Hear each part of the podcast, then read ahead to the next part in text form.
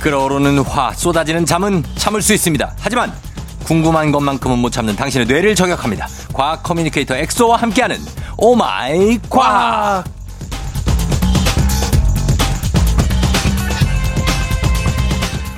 FM 대행진의 스나이퍼 과학 커뮤니케이터 과커 엑소 어서 오세요. 안녕하세요. 과학 커뮤니케이터 엑소입니다. 반갑습니다. 오마이 과학. 예. 죄송합니다. 계속 함께합니다.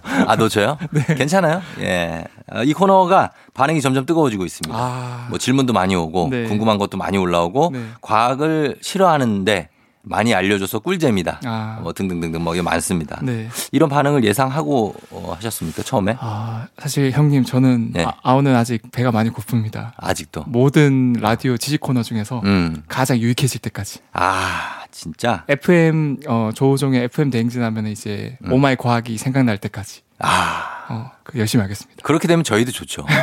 예. 윈윈이죠. 그럼요. 예. 엑소, 과학 커뮤니케이터 엑소가 유명해지면 저희들도 좋습니다. 아, 네. 예. 그래서- 열심히 하겠습니다. 아, 열심히 해야죠. 예. 오늘 좀 더 열심히 해주세요. 네, 오늘은 항상 예. 그 전보다 음. 물론 항상 저 열심히 하지만 예. 더 더 그, 계속해서 열심히. 그래요, 근데 그래요. 그런 거 아세요 혹시? 뭐요? 하루에 1%씩만 바뀌면은 음. 1년 지나면은 네. 얼만큼 바뀌는지 아세요? 1년 지나면 네. 365일이니까. 네. 1%, 365%요? 아니에요. 그럼 뭐예요? 만약에 1로 내가 시작한다 하면은 네. 1%씩만 노력하잖아요. 10%도 아니에요. 음. 그러면 365일이 지나면은 약 37배 정도 어. 숫자가 커져요. 아, 아, 그건 왜 그런 거예요? 그게 이제 네. 그 복리의 이제 아니, 아, 과학적으로 설명하는 게 아니고. 아 복리. 1.01 수학이네. 1.01 곱하기 367을 해 보면은 예. 거의 숫자가 뭐 뭐 이 정도 3 정도 되나 이렇게 생각하실 수 있는데 예. 37이라는 숫자가 나와요. 어. 반대로 1%만 좀 덜 노력하잖아요. 예. 그럼 0.99겠죠. 그쵸. 그럼 1 곱하기 0.99를 365일 동안 계속하면은 예. 거의 숫자가 완전 0.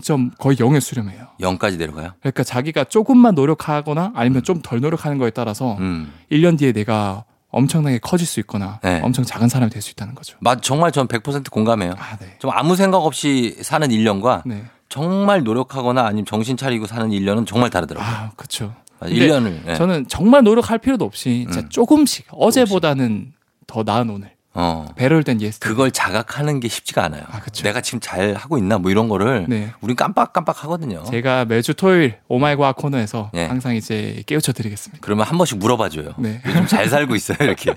알겠습니다. 제가 형이지만 그래도 요즘 똑바로 살고 있어요? 라고 좀 물어봐 주세요. 형 잘 살았어요 이번 주는. 열심히 살았습니다. 예. 자, 그럼 오마이 과학 오늘 이 시간에는 과학 커뮤니케이터 엑소와 함께 세상 모든 과학 궁금증 풀어볼 텐데요. 청취자 여러분들도 평- 평소에 너무 궁금했던 것들 단문 50원 장문 100원이 드는 문자 샵 8910 무료인 콩 또는 FM 댕진 홈페이지 게시판에 남겨주시면 됩니다. 저희가 뭐 엑소는 과학 분야를 막론하고 최대한 쉽고 재밌게 알려드립니다. 아 최대한 비율을 많이 써가면서 예. 전문 용어 없애 없애서 없애서 네. 예. 써보도록 하겠습니다. 알겠습니다. 아까 0.1에 수렴한다 이런 것도 나 어려웠어요. 좀 더 네. 솔직히 쉽게 해볼게요. 알았어요. 예. 자, 첫 번째 그럼 제가 질문부터 시작을 해볼게요. 네. 어, 쫑디 형님은 만약에 초능력을 얻을 수 있다면 음. 어떤 능력이 가장 탐이 나나요? 그 많은 사람들이 순간 이동을 얘기하는데 아, 맞아요. 순간이동. 순간 이동도 있지만 저는 네.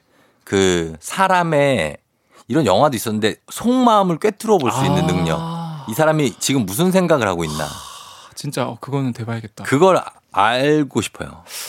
어, 쫑디 형님 혹시 네. MBTI가 뭐예요?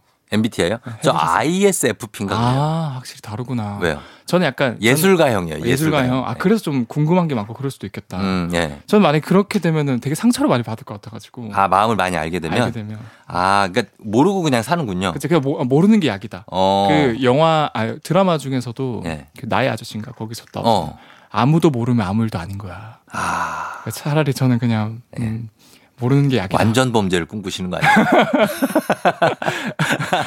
아무튼 어, 저는 그냥 일반인으로 살고 싶은데 네. 음, 사실 많은 사람들이 이런 얘기를 알고 있어요. 혹시 우리가 네. 뭐, 뭐 뇌를 많이 못 쓴다 살면서 뭐 진짜 못 쓴다고 하잖아. 10%도 못 쓰고 네. 맞아, 맞아. 죽는다. 그래서 만약에 100%를 다 쓰면은 네. 진짜 막 세계적인 천재가 되고 그렇지 않을까요? 또 영화 루시 이런 데서는 네. 막 뭐 시간 여행도 하고 음. 초능력도 쓰고 막 그랬거든요. 그러니까 시간을 막 거슬러 올라갈 수 그렇죠, 있을까? 그렇죠. 네.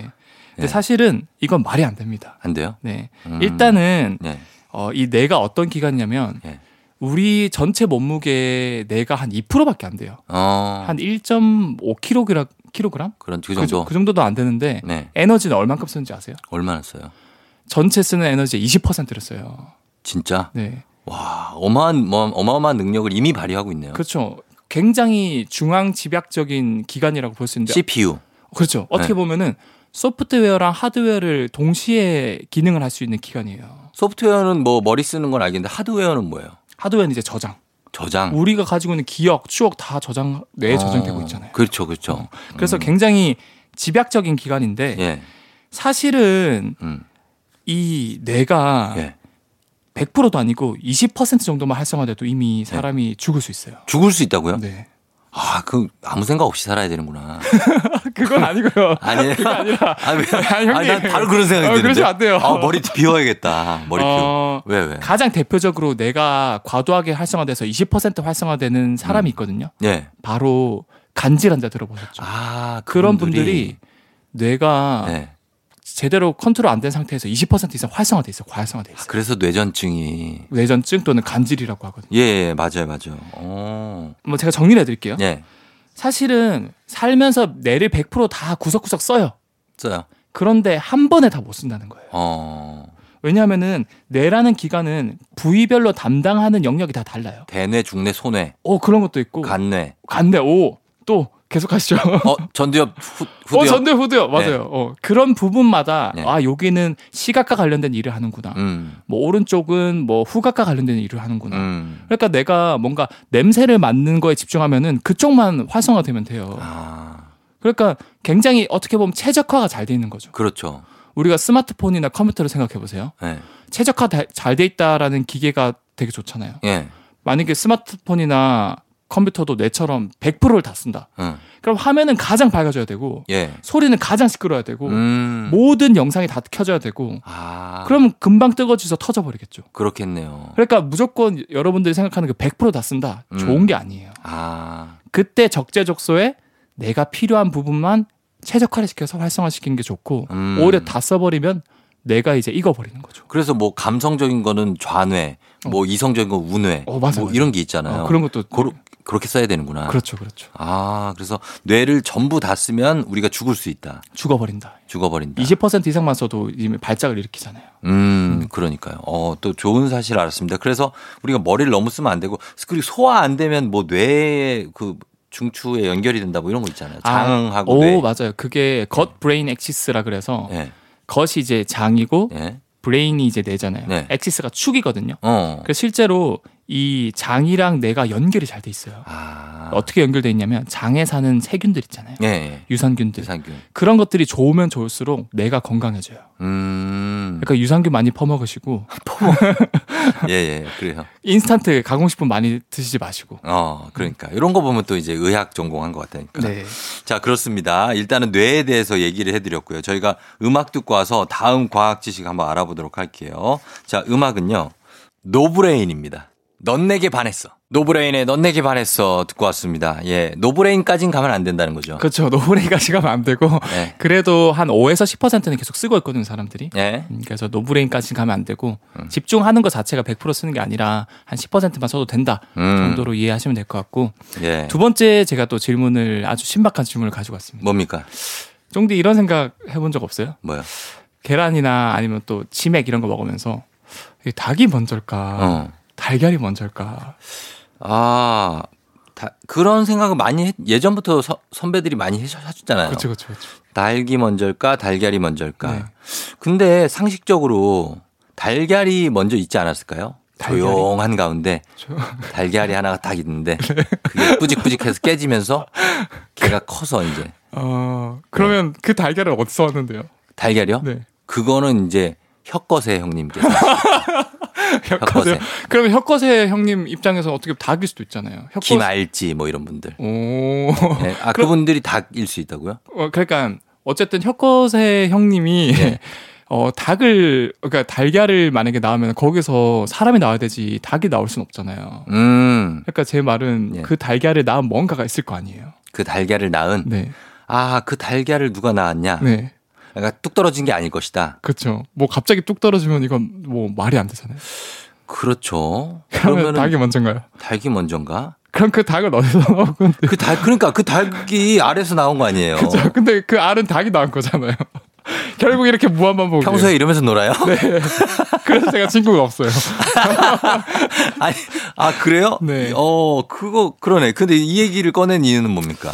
아 사실 이 네. 질문에 대한 해답이 있어요? 과학 연구 결과로 밝혀졌는데 어, 영국의 셰필드 대학교 재래공학 연구소에서 예. 음. 사실 이런 목적으로 연구한 게 아니에요. 그냥 닭의 난소에 대해서 계속 뭔가 컴퓨터로 시뮬레이션하고 연구를 하다가 음, 예, 우연찮게 뜻밖의 결과를 얻게 됐는데 예.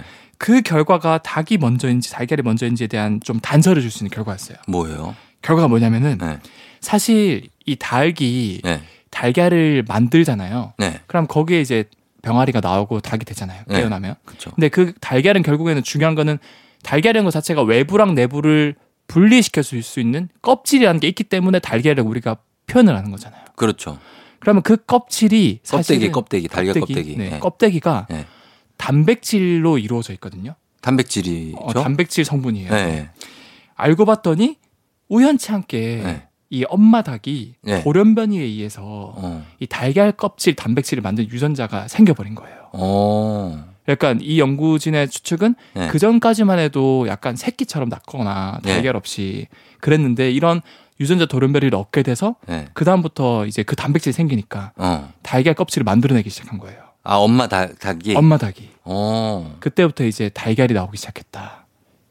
아, 되게 어- 또 어렵네. 아, 그게, 그게 팩트예요 어 사실은 이게 완전히 예. 뭐 학, 입증된 건 아니에요. 그래 왜냐하면은 이런 유전자가 발견됐고 음. 이것 덕분에 이제 달걀이라는 게 만들어지니까 예, 예전에는 이런 유전자가 얻기 전에는 그냥 새끼처럼 나왔는데 예. 이런 유전자를 얻게 되니까 새끼 낳기 전에 이 보호막 같은 개념으로 어. 달걀 껍데기를 만들어 버리는 아, 거예요. 그럼 예전에는 닭도 포유류였다고요? 포유류는 아니고 그냥 뭐 약간 새끼 같은 걸 낳는 뭐 네. 조류의 조상 같은 거였겠죠. 조류의 조상? 시조새? 시조자인지 모르겠어요. 그러면은, 어, 그러면은 만약에 타조도 그러면은 그냥 타조 새끼를 그냥 막 낳고. 아마 뭐 거북이도, 거북이 알이 아니고 그게 막 나오고 그런다고요? 어, 거북이나 타조도 한번 그런 단백질 유전자들이 있는지 그리고 네. 그게 실제로 돌연변이가 생겼는지를 좀 찾아보면은 음. 밝혀지지 않을까요? 그러니까 이 알이 왜 생겼는지 참 궁금하긴 해요. 그죠? 그렇죠. 근데 네, 사실은 이 과거의 역사에 대해서 과학적으로 분석하는 건 되게 쉽지가 않아요. 음, 어. 그렇죠. 예전에 지금 지금 신라 경주에 가면 네. 지금 경주에 가면 예전 신라 시대 때 그게 이제 천 년이 넘었잖아요. 네. 그 천 년 전에 있던 달걀이 네. 아직도 그대로 있어요. 와. 그걸 그거를 썩지도 않아요, 이게. 쫑디는 어떻게 하셨어요? 전 그 다른 방송하다가 네. 거기가 출입 금지 구역이거든요. 네네. 거기에 들어가서 촬영을 하는 게 있어요. 특별히. 음. 거기에 갔는데 제일 귀하다고 모셔 놓은 게 그 네. 달걀이에요. 아, 아직도 달걀이 그대로 신라 시대 게 그대로 있어요. 대박이다. 신기하죠? 네. 예. 그런 거 말고도 막 공룡알도 막 발견되기도 하잖아요. 공룡알을 봤어요? 예, 공룡알 그대로 이렇게 발견된. 근데 이제 그, 그거는 이제 바뀌었죠. 안에 성분이라든가 이런 것들이 다 굳어져가지고 근데 네. 아, 굳어져. 형태만. 그 그렇죠. 그 달걀도 그래요. 아, 그래서 그런 게 있으니까 역사적으로 이거를 그 고증해서 증명하기는 쉽진 않군요. 과학적인 거를. 맞아요, 맞아요. 아. 제가 달걀 얘기 나왔으니까 네. 좀 약간 달걀 속에 좀 상식 몇 가지만 또 하나 더 말씀드릴게요. 네, 예. 아, 달걀 하면 많은 분들이 음. 좀 다이어트 하는 분들이나 네. 좀 헬스 하는 분들이 노른자는 항상 빼고 먹어요. 맞아요. 흰자만 먹죠. 흰자 먹어요. 예. 왜냐하면 노른자에 콜레스테롤이 되게 많다고. 많다고. 예, 두 개 이상 먹지 말라고. 근데 걱정 안 하셔도 돼요. 그래요? 진짜? 네. 왜냐하면은 예. 첫 번째로 노른자에 있는 콜레스테롤은 HDL 콜레스테롤이라고 해서 오히려 콜레스테롤을 낮춰주는 역할을 해줘요. LDL이 나쁜 거잖아요. 네. 그쵸그쵸 예, 근데 HDL. HDL 콜레스테롤이 되게 많아요. 어, 그럼 좋은 거네. 좋은 거예요. 예. 먹어도 돼요. 먹어도 되네. 두 번째는 예. 거기에 레시틴이라는 성분이 있는데 얘가 또 콜레스테롤 흡수를 억제해줘요. 레시틴은 막 화장품에도 들어가는 성분 아니에요? 그건 저도 처음 알아봤어요. 모르고. 어. 아무튼 그래서 그거를 그래서 노른자에 그런 성분도 있고 콜레스테롤도 그렇게 나쁘지 않기 때문에 음. 네. 그냥 드셔라 편하게. 아, 어. 그래서 막 100개, 200개 먹지 않는 이상은 열개는 괜찮다. 10개 같이는 괜찮다. 아, 그렇구나. 아, 저도 노른자 먹으면 안 되는 줄 알았는데 먹어도 됩니다, 여러분. 먹어도 됩니다. 먹- 노른자가 맛있죠, 또. 아 맞아요. 맞습니다. 자, 그러면 저희 또 음악 듣고 와서 계속 얘기 나눠볼게요. 자, 이거 달걀 얘기했으니까, 어, 이, 이 노래가 참 슬프기도 하면서도, 예, 좋은 음악입니다. 아실지 모르겠는데, 신해철의 나라라 병아리. 아 알죠. 안녕하세요. 매주 금요일 조우종의 FM 대행진에서 인사드리고 있는 날씨 요정 배예지입니다. 짝이 없어서 외로워하는 슬픈 영혼들을 위해 FM 대행진이 아침 대바람부터 커플 매칭 이벤트를 엽니다. 백화점 상품권을 걸고 펼쳐지는 숨막히는 연애 대작전. 언택트 시대를 선도하는 최첨단 폰팅 시스템으로 숨어있는 짝을 찾아보세요. 자세한 내용은 카카오 플러스 친구에서 조우종의 FM 대행진을 검색하세요.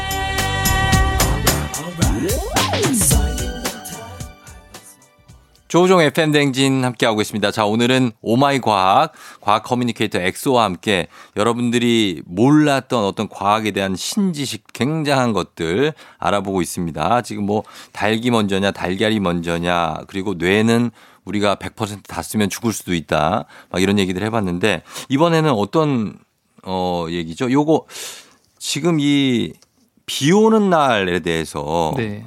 얘기를 해볼 텐데 네. 저는 비 오는 날을 사실 아주 싫어하진 않아요. 아. 예, 비 오는 게 그 분위기가 비 오는 걸 맞는 건 싫지만 네.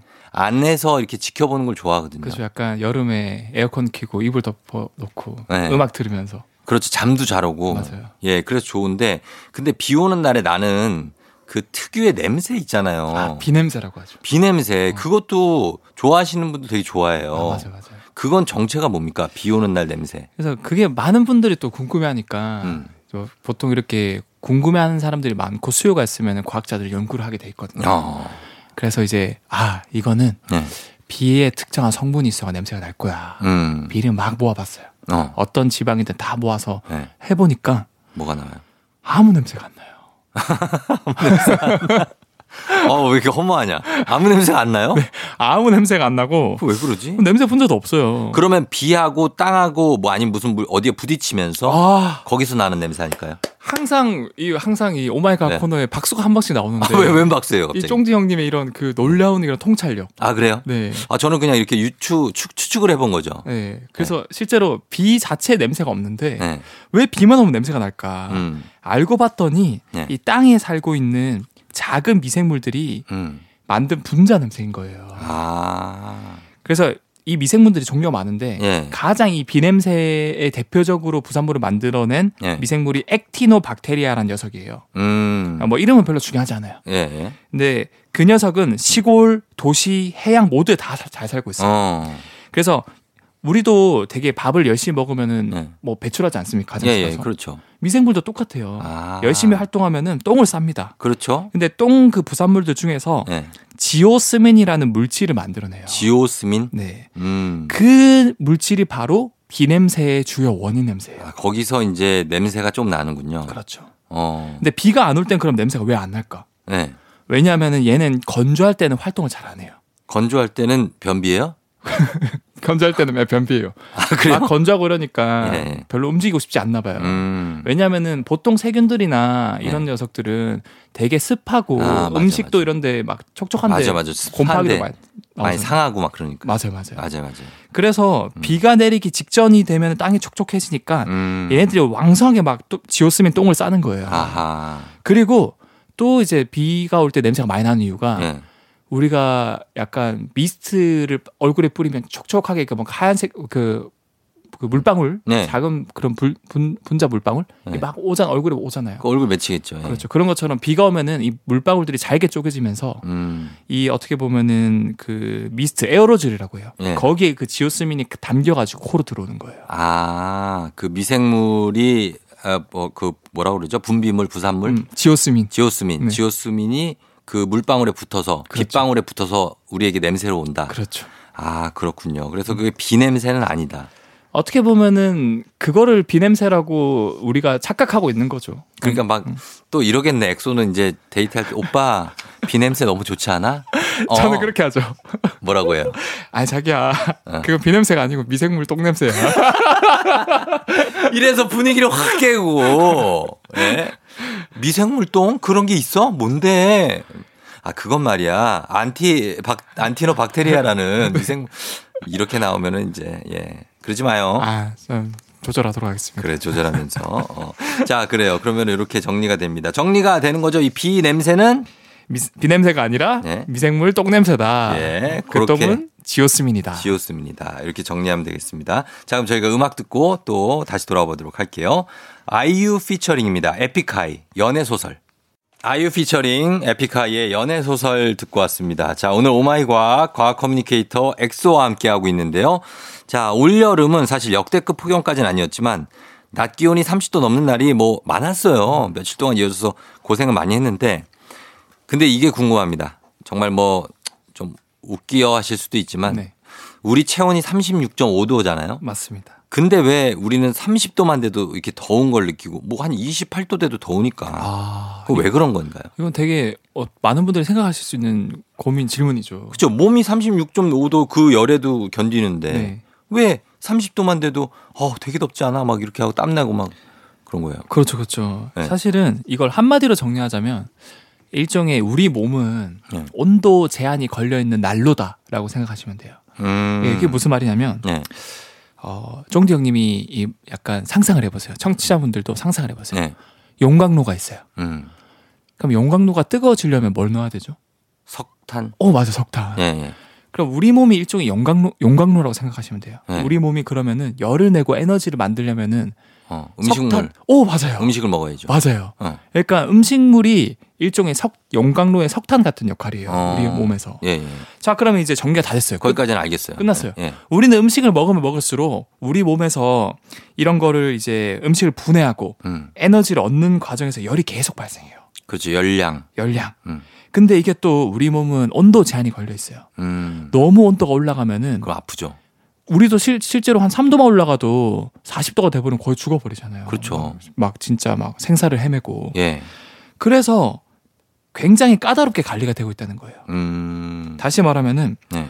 우리 몸 속에서는 계속 이게 음식물이랑 석탄이 들어오고 어. 계속 그 불을 떼니까 근데 열 소, 열량 소모라는 단어가 있잖아요. 그렇죠. 그걸 그걸 소모화해서 이 소- 체온을 유지 유지하는 거예요. 유지하는 거죠. 아. 그러니까 열이 계속 빠져 나가야 돼요. 어떻게 보면. 빠져 나가야지. 예. 그게 안 빠져 나가면은 네. 온도가 계속 올라와서 사람 은 죽어버려요. 그렇죠.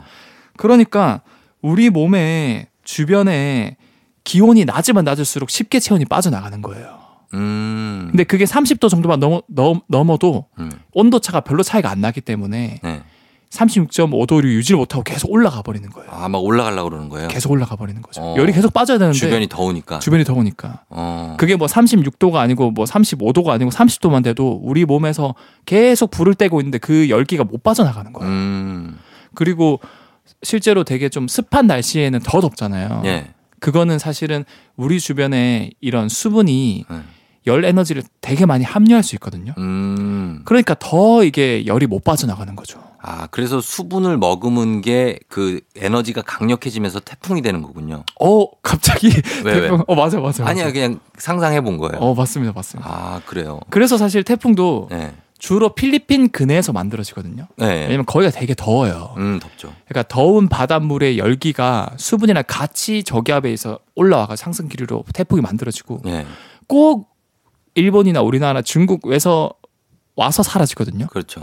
그 이유는 이제 그런 뜨거운 열기가 제가 아까 수분이 함유하고 음. 있다고 했잖아요. 예, 예. 그러면 일본이나 중국, 우리나라는 어쨌든 대륙이니까 어. 땅이니까 수분이 없잖아요. 많이 없죠. 그러니까 더 이상 태풍이 열 에너지를 뭘- 공급을 못 받으니까, 못 받으니까 소멸하는 거구나. 그러니까 소멸해 네. 버리는 거예요. 아, 그렇구나.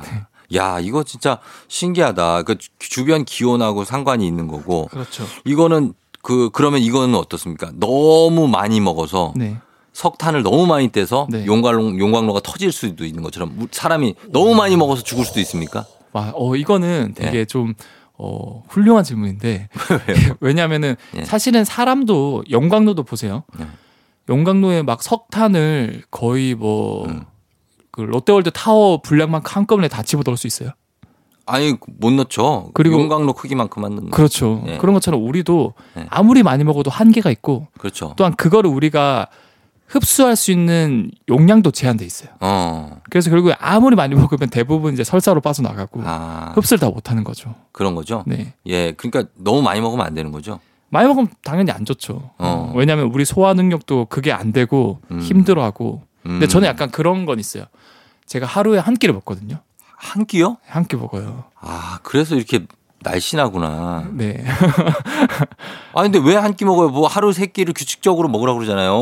선생님들이 의사 그러니까 선생님들이. 그게 사실은 잘못된 개념이에요. 왜요? 왜냐면은 예. 거의 대부분의 영장류 포유류를 대상으로 다 실험했는데 예. 그런 새끼 꼬박꼬박 챙겨 먹거나 많이 먹으면은 어. 오히려 빨리 늙어요. 아 진짜? 네. 이 칼로리 리스트릭션이라고 해서 이게 뭐냐면 어. 칼로리가 결국 열량이잖아요. 예. 리스트릭션이 제한이거든요. 예. 열량을 제한하면 제한할수록 되게 천천히 늙고 건강해지고 모든 대부분의 성인병, 질병, 당뇨병 이런 것들을 예. 예방할 수 있어요. 아. 그래서 간헐적 단식 이런 거 하는 맞아요. 거예요? 그래서 최근에 떠오르고 있는 게 간헐적 단식이고 어. 저 같은 경우도 진짜 저도 나이가 이제 거의 아저씨 나이거든요.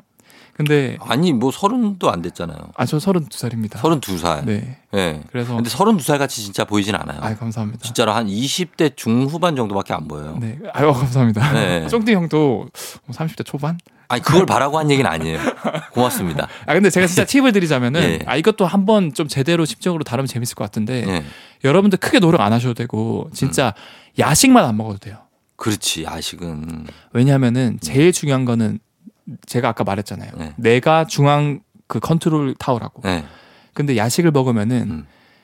자는 동안에 이 뇌에서 만들어낸 그 찌꺼기 물질들이 청소가 안 돼요. 어. 자는 동안 청소를 해야 되- 아, 하는데 예, 예. 야식을 먹으면 청소를 하나도 못 하거든요. 못하는구나. 네. 그래서 먹으면 안 된다. 야식만 안 먹어도 돼요. 그냥 뭐 새끼 꼬박 챙겨 먹으셔도 되는데 예. 야식만 안 챙겨 먹어도 어. 충분히 건강하게 살 수 있다. 아 진짜 하루 한 끼 먹으면 배 안 고파요? 그게 네. 한 2, 3주는 힘들어요. 어. 네. 근데 그 이후부터는 괜찮아요. 적응이 돼요, 진짜. 그 몸이 가볍고. 몸도 가볍고 잠도 잘 오고 어. 저는 그래서 예전에 막 8시간, 9시간 자도 피곤했는데 요즘에는 5시간 정도만 자도 개운해요. 어.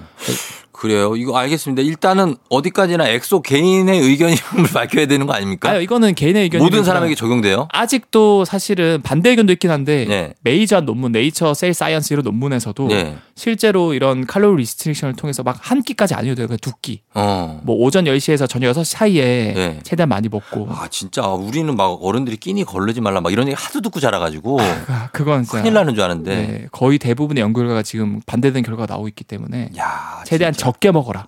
적게 먹어라. 하지만 성장기의 어린아이들 청소년들을 많이 먹는 게 좋고요. 음. 그 근데 성인 되고 나서는 적게 먹는 게 좋습니다. 알겠습니다. 이것도 아, 정말 오늘 좋은 거 하나 얻어가네. 예, 여기까지 그러면은 예, 들, 듣도록 할게요. 오늘 엑소 과학 커뮤니케이터 엑소와 함께 여러 가지 과학에 대한 우리의 궁금증 알아봤습니다. 여러분들 궁금증들 계속 저희한테 보내주시고 엑소 오늘도 고맙습니다. 아, 네. 오늘도 이제 청취자분들이 너무 어, 지- 재밌는 질문들 많이 남겨주셔가지고 예. 다음에도 그런 댓글들 남겨주시면 제가 선별해서 재밌는 답변으로 준비를 해오도록 하겠습니다. 그래요. 고맙습니다. 다음 주에 만나요. 네, 감사합니다. 네.